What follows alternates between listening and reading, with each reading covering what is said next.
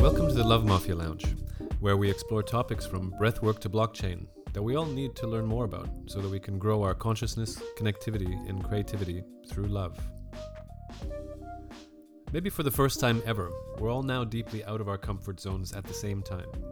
Like it or not, this gives us the chance and responsibility to regenerate ourselves, our work, our families, our communities, our realities, and even our planet, by becoming more human and blazing a new path towards exponential humanity through our connected love for life itself. Love never fails when it's given the chance to perform, so why don't we just make that the starting point for everything we do? The aim of this podcast is to help us all do that, with authentic and heartful conversations with Love Mafia from around the world.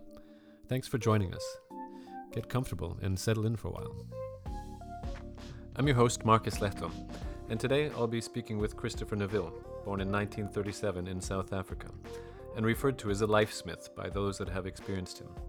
In this chat, you'll see why. His approach to work, relationships, parenting, and the meaning of life reflects his own approach to living, which is eclectic, drawing as much on his embodied wisdom from nature, the esoteric, the mythological, the mystical, as it does on philosophy and letters.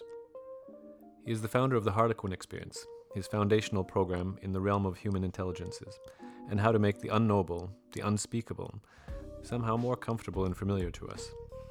He works with private individuals and companies, helping leaders uncover the layers that tend to conceal the authentic human being waiting to be released from within. Well, hi, Christopher. It's really wonderful to have you on the show today, and I'm really excited to talk to you. You've been going through many transformations and transitions, especially over the past couple of months and years since we've known each other, and we're going to have a chance to chat about that and a few other things. So first of all, welcome. Thank you, Marcus. You say the nicest things, and it's very, very nice to be here, and I look forward to creating something exciting. Well, I hope so. I'm sure it will be.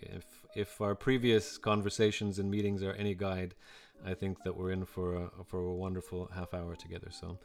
So thank you once again. So the issue that I've been really thinking about these days, especially now that we're going through change at such a broad level, everything in our world is very, very different now than it was, just a couple of months ago, and the speed of this. Let's say different playing field, the speed at which it came to us, nobody really could have anticipated. But it's something in my own life that I've been going through in different other playing fields, very important pillars of my life that have shifted over the past couple of years, and each of these have always brought me face to face with this idea of, imagining my future self. And in my work also, this is what I've been doing for ages, and I know you have as well. So I found this interesting discovery in a book that I was reading that I've been trying to get through for the past couple of months. And it kind of highlighted the fact that scientifically now we can see that literally part of our brain shuts down, and this can be shown through fMRI scanning techniques. So when we consider our future selves, our brain, our conditioned brain actually shuts down. And that makes it... nearly impossible for us to think our way into our future self. And that's quite an interesting thing. And when we think of other people, actually, then our conditioned brain, let's say our prefrontal cortex, actually lights up and, it's active. And this is why we find it very easy to give advice to other people and to kind of mingle in other people's lives and things like that. But we find it so difficult to do to ourselves, and this kind of represents this quote from Tolstoy that everybody wants to change the world, but nobody thinks about changing themselves.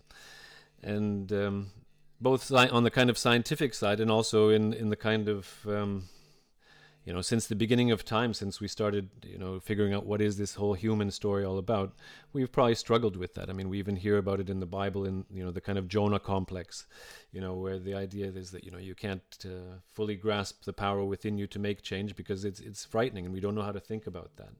And the kind of prince that doesn't want to become king because, to be great is asking something really important from us that we really, to be our best self is not something we can truly intellectualize. And we see also, on the other hand, on the other side, people in the working in corporations, and now that we're going through this kind of, or anybody that's had a job where you're especially forced to tell somebody else's story. It's not your own story, but it's just repeating somebody else's dream or their vision, and that becomes, soul destroying. And people, this is the biggest leading source of depression in the world of work. Is just that when your work is not meaningful and you're pushing somebody else's agenda forward, it might light up our brain, but it makes us weak, and it takes us down, and it makes us depressed and miserable and disconnected. So this is a kind of fundamental dilemma, as I can understand in life, is, how do we imagine our future self? And now that we need to all do that at a kind of enormous scale at the same time, this is probably society's biggest problem, is we're almost coming face to face with this great challenge that has tackled, humanity since day one. And I wanted to have a chat with you about that today, and kind of pick your brain a little bit about the experiences that you've had in your life, and the various times that you've had to imagine your future self, and what are the kind of tools and tricks up your sleeve, as a lifesmith, like you call yourself, that, we should know about. As always, I'm always surprised when we are surprised by a different reality of life that comes to us. And I didn't know it as a fact until you brought it to my attention, that in point of fact, a part of our brain shuts down as soon as we try to imagine ourselves as another thing, a future thing, a better thing, an improved thing. Or one hopes that it's always on the plus side, and the brain simply can't contemplate that. Well, we know this.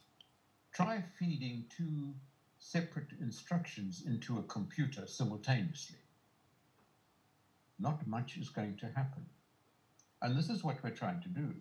Here we have model A, which is me as I am now, and what we're saying to Model A, which therefore functions in a particular way. Now, imagine yourself being Model B.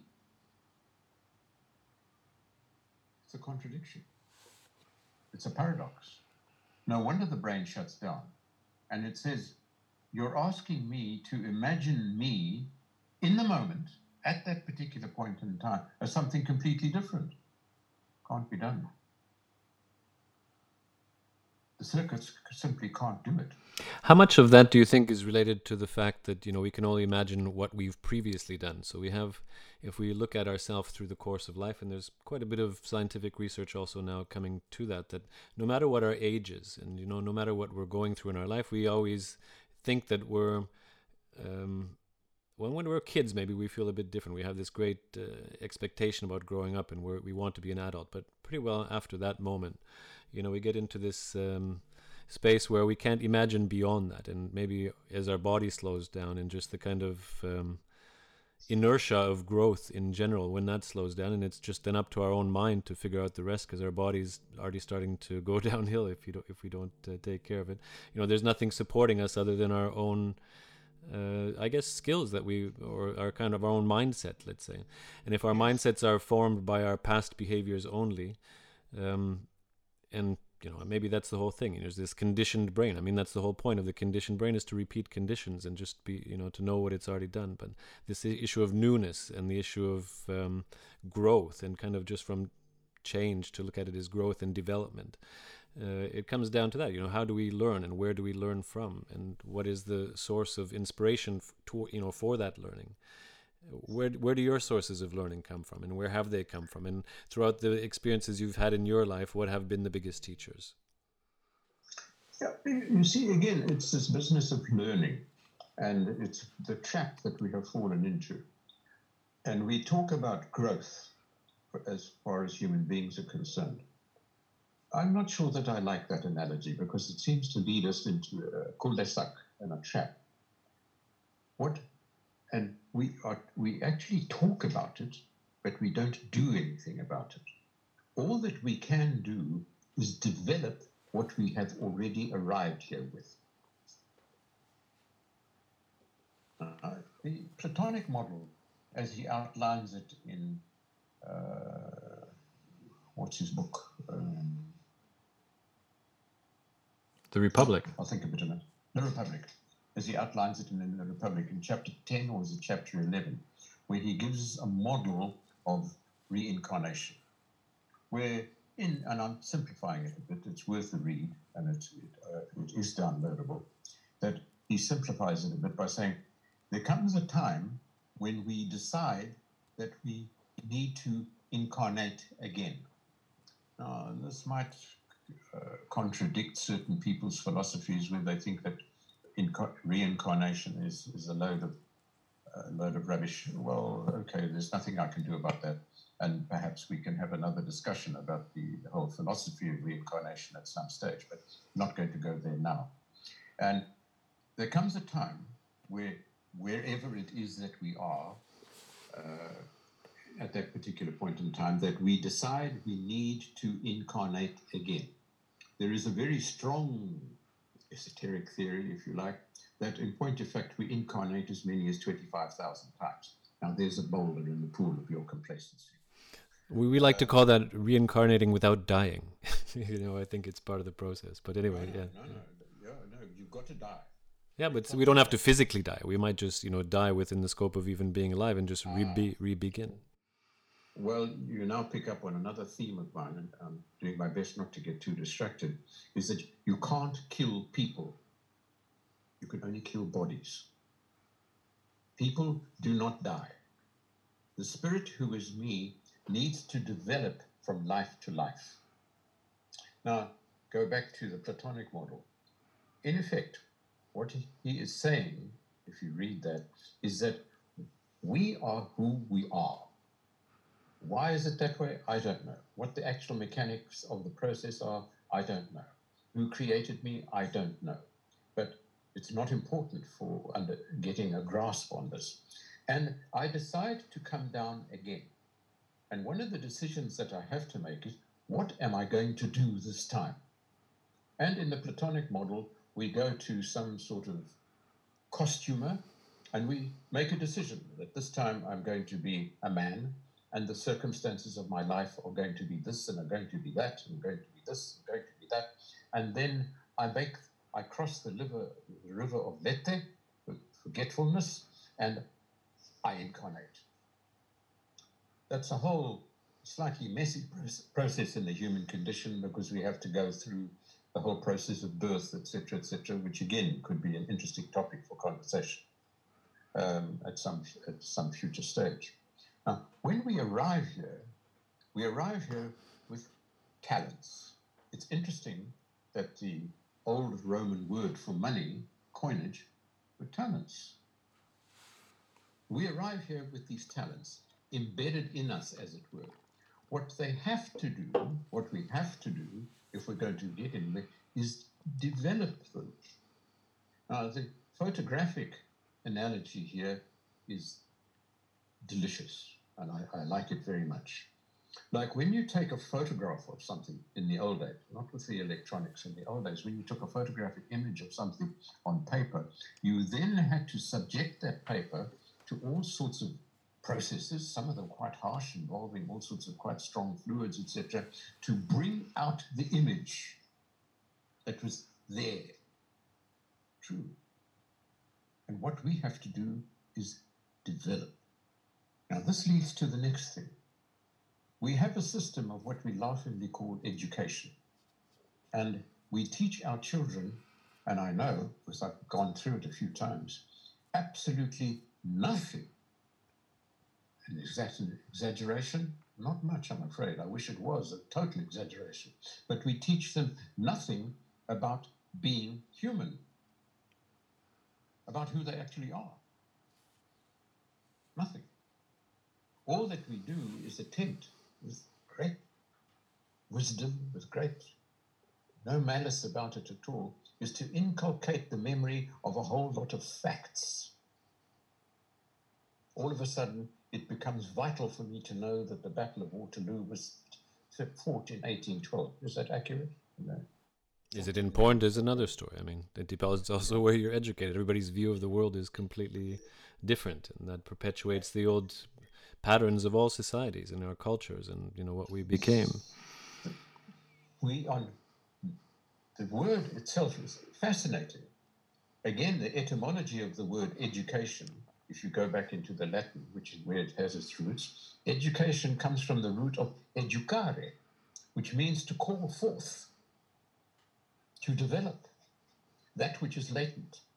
And we arrive here with a latent game plan that is never, ever exploited in our current system. Our parents bring us up. I love that phrase too. You know, the only thing that we bring up is something that we vomit and that is disagreeable to us. After a night out, you bring up whatever's rotting in your stomach, and then you feel much better. Hello? It's an interesting analogy. We bring up our children. Well, it's a really reactive way of both as a physical process, but also of behaving in the world, isn't it? You know, just there we go. Yeah. There we go. Whereas, in point of fact, our purpose as teachers, as parents, is to develop that which is latent in the child. So how easy is that to do as a parent? I mean, I struggle with that myself, you know, with a 13-year-old son who's now, for the first time in at least our generation, not at school, but learning from a computer, and, you know, he's around, and it's kind of, you know, looking at what you're saying, and I think what we all feel is that, you know, education is obviously quite a bit off track, and possibly has been for a very, very long time. Possibly even including our own education, you know, if we go back as... Totally. Yeah. The only thing that continues to amaze me is at the level of my ignorance about who I am, about what I am. Because with great love, the education system enfolded me in its embrace. With great love, my parents offered me a chance to incarnate. They created a body for me, which I took over. And I came down here with great excitement. And I thought, wow. This is a new opportunity to educare, to call forth that which is latent, to call forth that when I went into the Platonic cave and chose what I thought I might like to experience this time, I took it on and I thought, right, I'm going to go down there and experience it. I've created my own myth, which I use from time to time. Imagine that you, the soul, the being, essential you, is sitting somewhere, wherever, with the creator, whatever that might mean in your lexicon, and you make a decision. I think I would like to go down there. So you approach the man in charge, committee, man, doesn't matter, whatever system you want to sort of fit this into, and you say, you know, I've been hanging around here for a while now. I think it's time I went down there again. Because this wonderful place where we incarnate is the place of one magical thing, experience. Very little happens in that other place. Let's just call it heaven for the sake, and please do not confuse it with the religious meanings of heaven, that other place where we are. Because everything there is perfect. True. It's perfect. It's not the place of experience. You sit on a pink cloud or a green tussock or something else of that nature, and life just is. It's a process of isness. I think that's an amazing way to look at it. It really opens up a new path, I think, what we all need to walk maybe for the first time as well.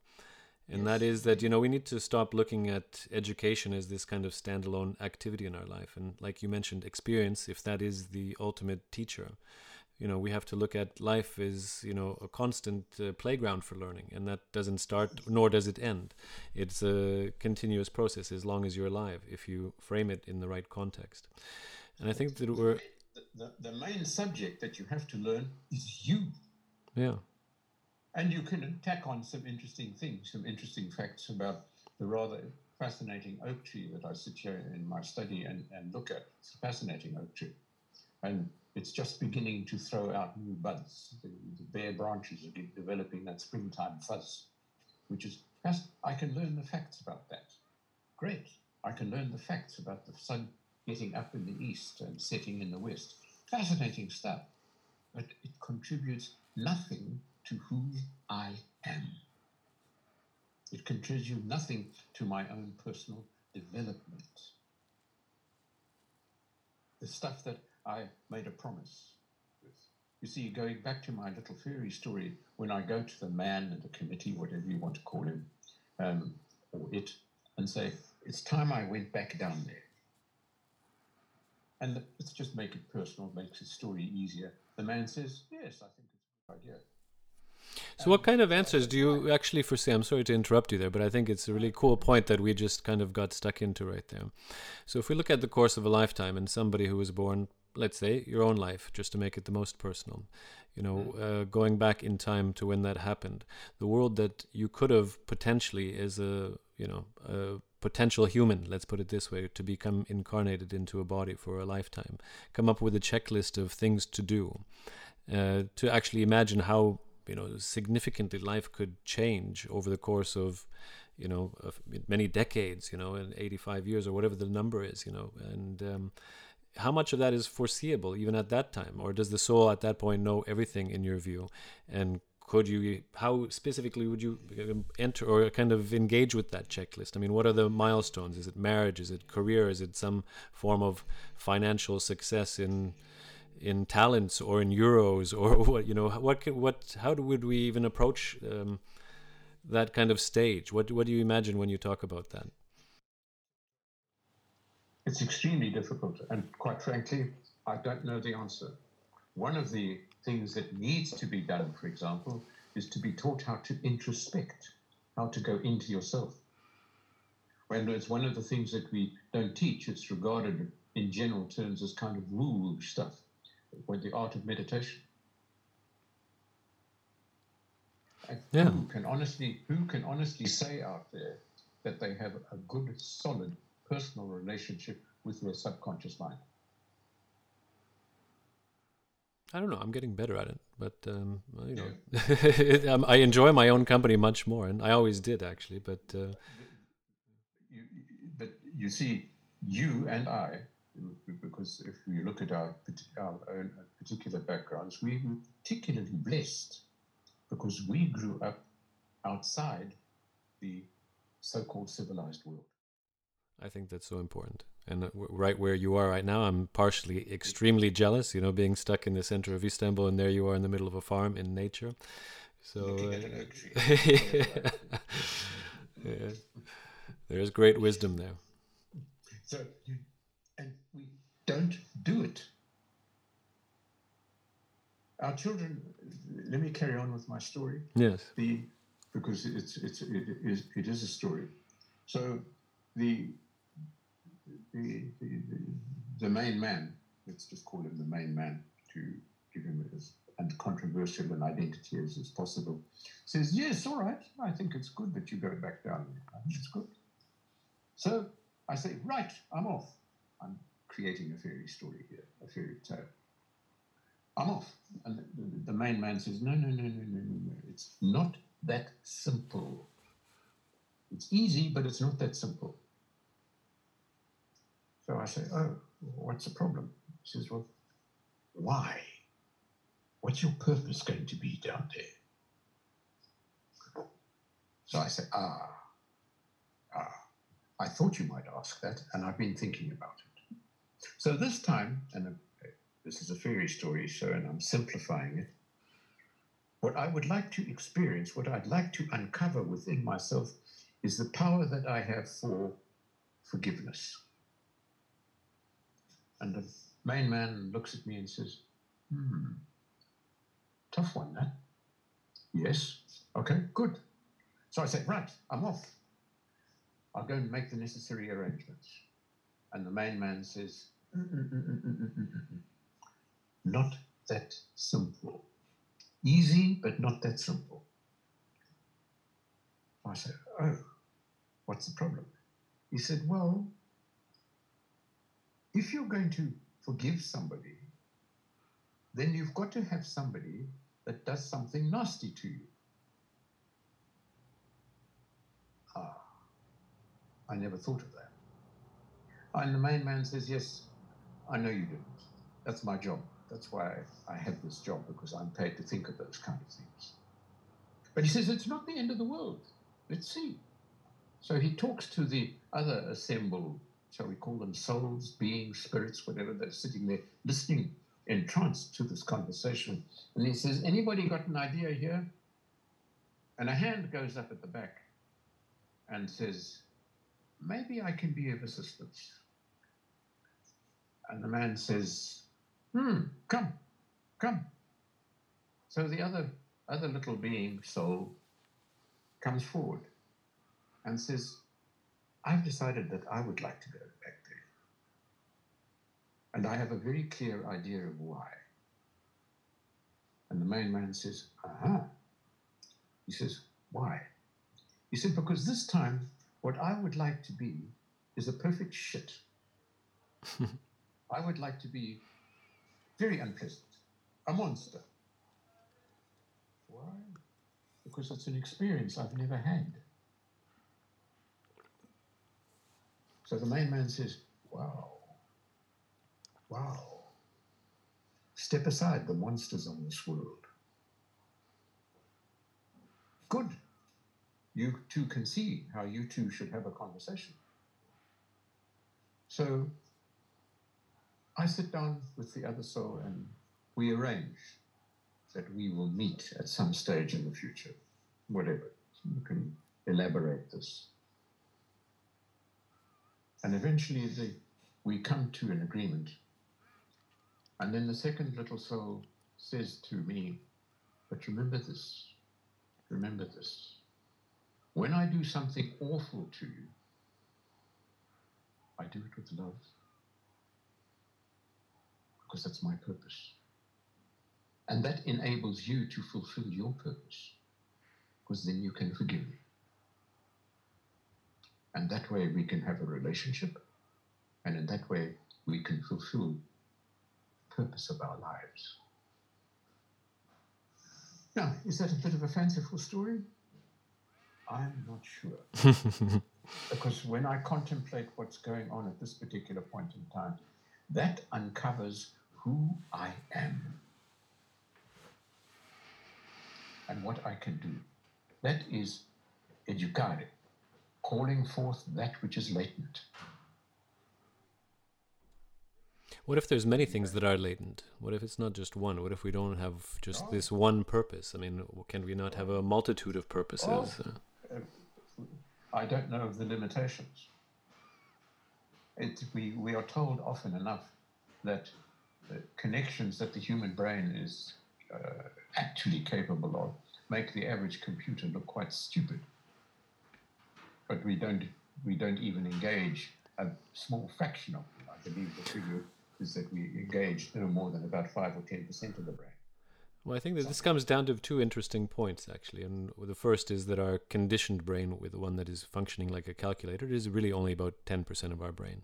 The other intelligences that we have that we don't know how to give words to, or they're unspeakable or unknowable, is really the way that our other part of our brain works. But technically, we have about 100,000 heartbeats a day. And we have about 86,000, a person over the age of 35 has an average of around 75 to 85 thoughts per day. But about 95% or more of those thoughts are just repetitive thoughts that you had the previous day and the previous day and the previous day. And there's very little new thinking going on. There's a lot of thoughting, but not a lot of thinking, let's say, going on. Yes. And this 5% rule, or whatever, max 10%, I guess you could say, is, something that actually is expressed everywhere around us in nature. I mean, we only know about, a very small fraction of what the whole universe is. It's largely unknown. Dark energy, dark matter, we still have no idea what these things are. We've only drilled 15 kilometers into the earth. Beyond that, we're guessing, and we don't know. We've still never gone to the bottom of the ocean, is an example. So. Absolutely. We applaud, and there's reason to applaud, when we send a spacecraft out to the outer limits of our solar system, and we say, wow. And it's not even a 0.0000000 fraction of the universe that is actually out there. Or that we know to be out there, which is possibly nothing. I just read the other day that our solar system may actually be at the center of a black hole in the universe. So what do we really know? Indeed. Yes, so. And we are part of that. We are infinite in our complexity. And we perhaps need to come down here many thousands of times to explore and to engage with the possibility of what we are. Do we know what we are? No. We've got all yeah, perhaps we'll never know. And I mean, because we don't know anything. So I mean, it would Precisely. Be insane to, you know, think that we could know. So I think that actually answers our question.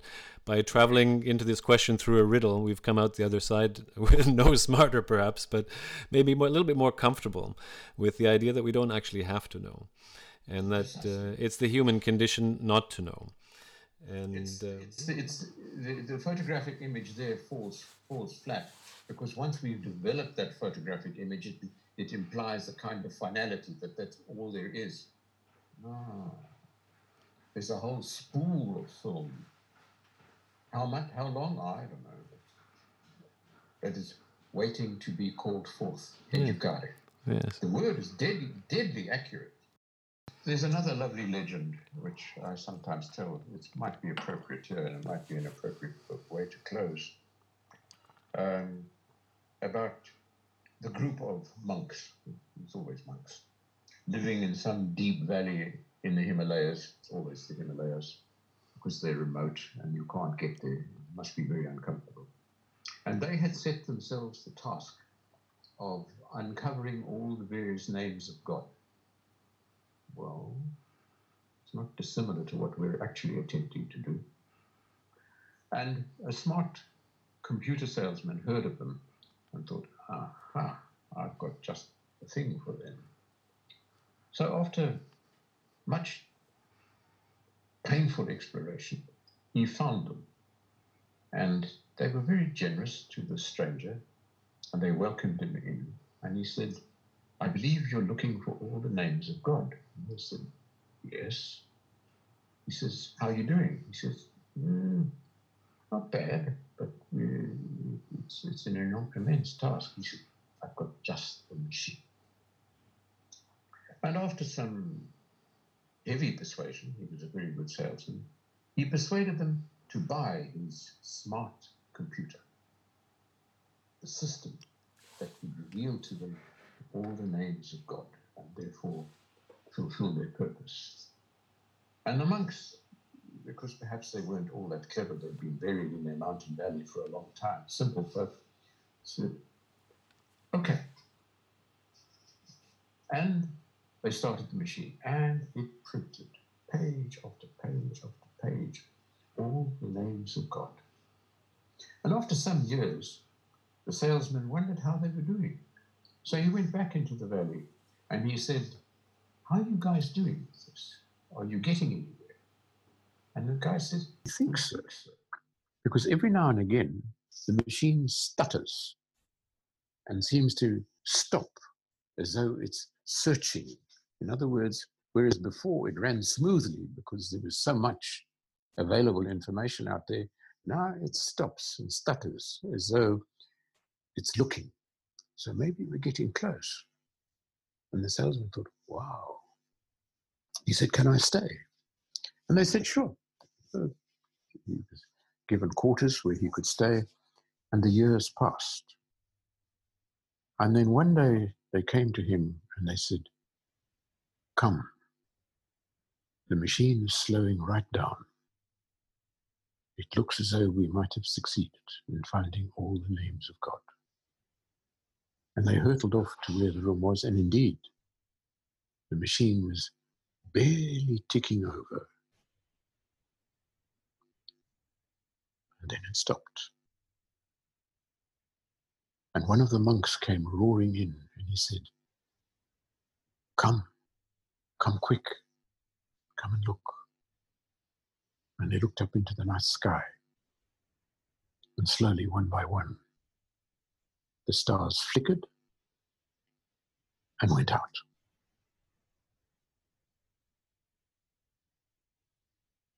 And there was nothing. The point is the journey, not the discovery of the end. The point is to learn all the names of God to explore this magnificent life that we have in all its complexity, not for the sake of getting an answer, but for the sake of the exploration. We are unlimited. We do not even begin to know what the human brain is capable of. We don't. Educare. Let us call it forth. Can we? What a wonderful journey. What a wonderful process. But the big challenge, the big question that we all have to answer is, who are you? Why are you? How many of you out there that are listening to this actually know why you're here? How many of you actually know who you are? Do I have the perfect answer for myself? I grow up. Please. I too am but in swaddling clothes, teeter-tottering from one tussock to the next.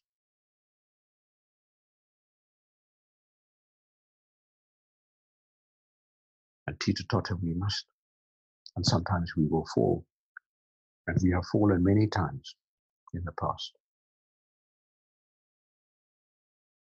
It seems that the purpose of life, for me, the purpose of life is not to succeed,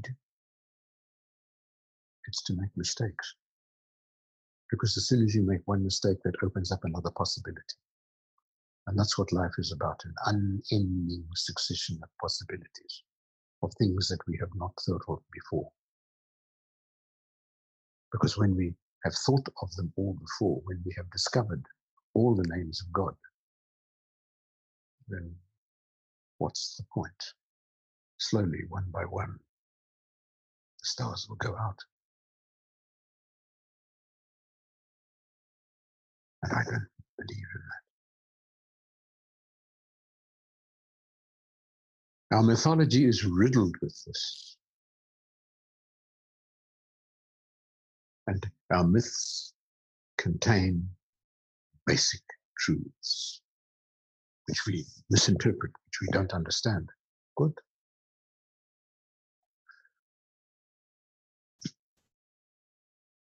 You, as a human being, are an unending book with line after line of complexity, with one ending followed by another ending, followed by another ending. It's wonderful. We should shout from the hilltops and say, "Hooray, I'm alive. My one foot goes in front of the other, and I breathe. And when this body dies, I will be alive again." Can't kill people. You can only kill bodies, and, in the words of the great prophet, it's quite fun making new ones.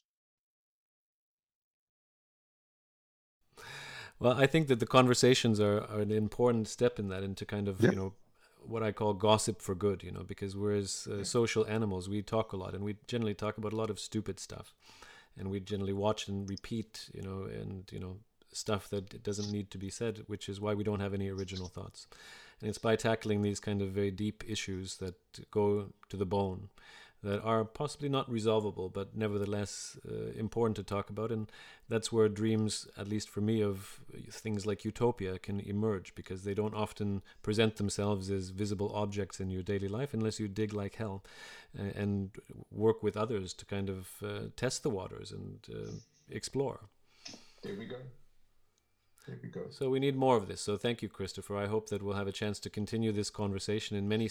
Anyway, enjoy yourself. You're in paradise, and I look forward to next time seeing you in a video. And we have to do something live as well that we can show. I'm not in paradise. I can't imagine any place more boring than paradise. Can you imagine? Because nothing happens. You know? Well, I don't know. Maybe we need to redefine it. Then maybe we've got the wrong idea of what paradise is. We should call it something else. As I sit here, I call forth the leaves from my tree, knowing full well that they will die.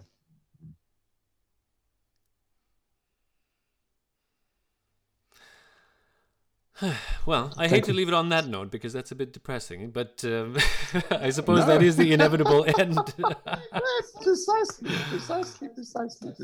I went through this patch over the past few months where I tried to let go of, nostalgia and the kind of gloom of nothingness, and I think that, I'm okay with the idea of nothingness, but for me it's really I feel like I'm a maker and I need to create things, and if it's even just music or whatever the story or love, whatever it's going to be, I mean, we're alive and we need to do something with that. And play is one thing, but I think there's really important work for us all to do to somehow make even the play and the kind of nothingness more of our reality, and not take ourselves so seriously, and not focus ourselves on creating so much useless, harmful stuff that is just unrequired. Let's do less, play more, love more, and figure out a way to make it happen. This has been fantastic. Thank you for the opportunity. I bless you for that. And with a bit of luck, we just might have added value to the lives of those that finally listen to this. And I look forward to the next conversation. Me too. Thank you so much. Talk to you soon. Take care, my friend. You too. Bye-bye.